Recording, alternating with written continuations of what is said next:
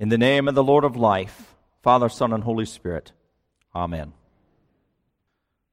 1420 years ago this autumn, Pope Gregory the Great commissioned Prior Augustine of the monastery of St. Andrew upon the Caelian Hill, now known as St. Gregorio al Celio, to set off with a conclave of 40 companions to evangelize the Anglia the provincial Anglo Saxons at the end of the world. This past Wednesday evening, Pope Francis and Archbishop Justin returned to their predecessor's beloved St. Gregorio and co led a Vesper service to commission 19 pairs of Anglican and Roman Catholic bishops around the theme of walking together to promote Christian unity in a divided world an extraordinary 48 hours in Rome. Carol Graham and David Farron and I went as your representatives and join in the 40 or 50 people from across the states who were to mark the 50th anniversary along with people from across the globe. A celebration of the founding of the Anglican Center when Archbishop Michael Ramsey and Pope Paul VI as heads of their respective churches met for the first time since the Reformation. A pivotal, an important, an extraordinary moment.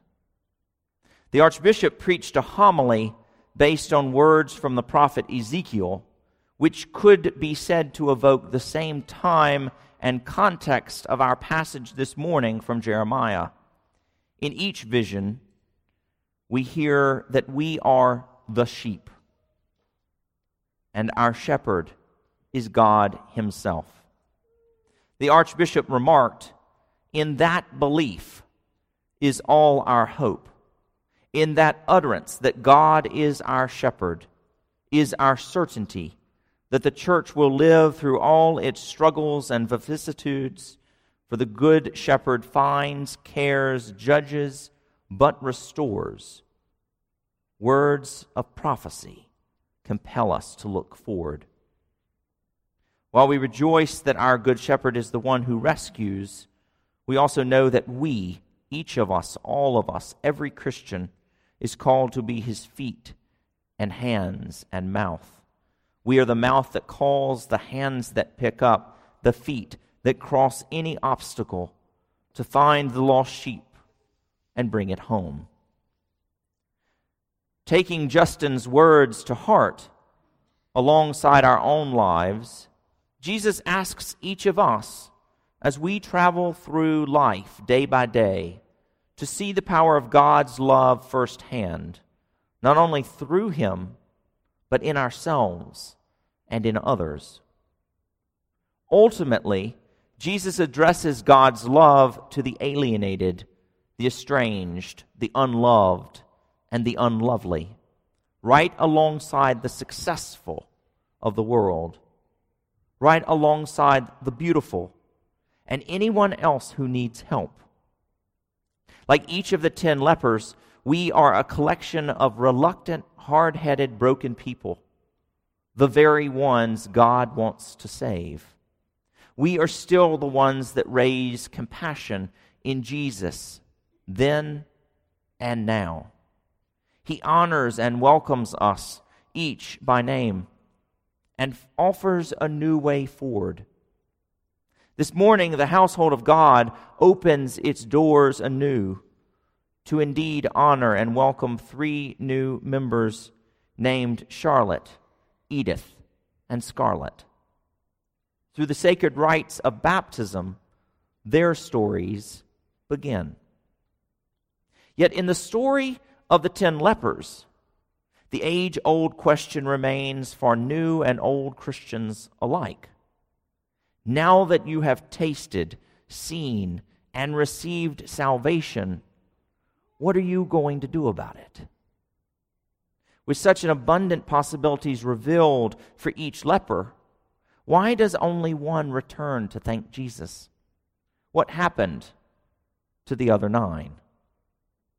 It is possible that rather than being ungrateful, They simply got preoccupied.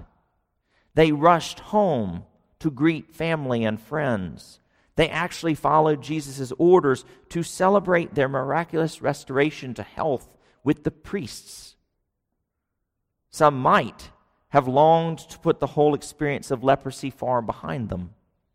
Still, others may have been afraid to proclaim Jesus' part in their healing. All of these reasons for failing to return are understandable, but ultimately they are well beside the point. In our own lives, we may wish to examine the reasons we have for failing to remember the source of our own healings, of our own grace given. How can we moderate what distracts us from recognizing the gifts we have been given? How can we make it a priority to return, to acknowledge God's saving power in our lives? St. Luke uses a Samaritan, yet again, to teach us about the proper response to God's everyday's blessing. Of the ten, only the Samaritan recognizes the course of his healing. Freed of leprosy that bound him to the nine others, he comes to Jesus, who represents a new life of faith. In the Samaritan's unabashed praise of God and his recognition of God's power in Jesus, Luke is giving his readers not simply another miracle story, but a model of faith. When the Samaritan returns to Jesus, he unconsciously follows the footsteps of those before him century after century. But he also forges a path for those like us who come after. He echoes the words of the 66th Psalm Be joyful in God, all you lands. Sing the glory of his name. Sing the glory of his praise. The gospel account of Jesus healing the ten lepers remains good news. There is transformation and healing and ministry alive at the truest levels. We are offered healing for all of our diseases, dysfunctions, and idiosyncrasies. And yet, there is bestowed upon us a great privilege to bring that love to others as well. In his declaration to the Vatican on Friday morning, when the Pope and the Archbishop met to announce their common declaration beyond what they had done on Wednesday, the archbishop stood forth and said, Your Holiness, on behalf of the peoples of the world, parenthetically, not just Anglicans, not just Catholics, the peoples of the world, Jesus has gone before us. He calls us to be courageous. Let us walk closer together so the world sees new life and energy in the church's worship, mission, and ministry. Let us wish, let us witness for the world, so that above all, the world sees Christ shining ever more brightly.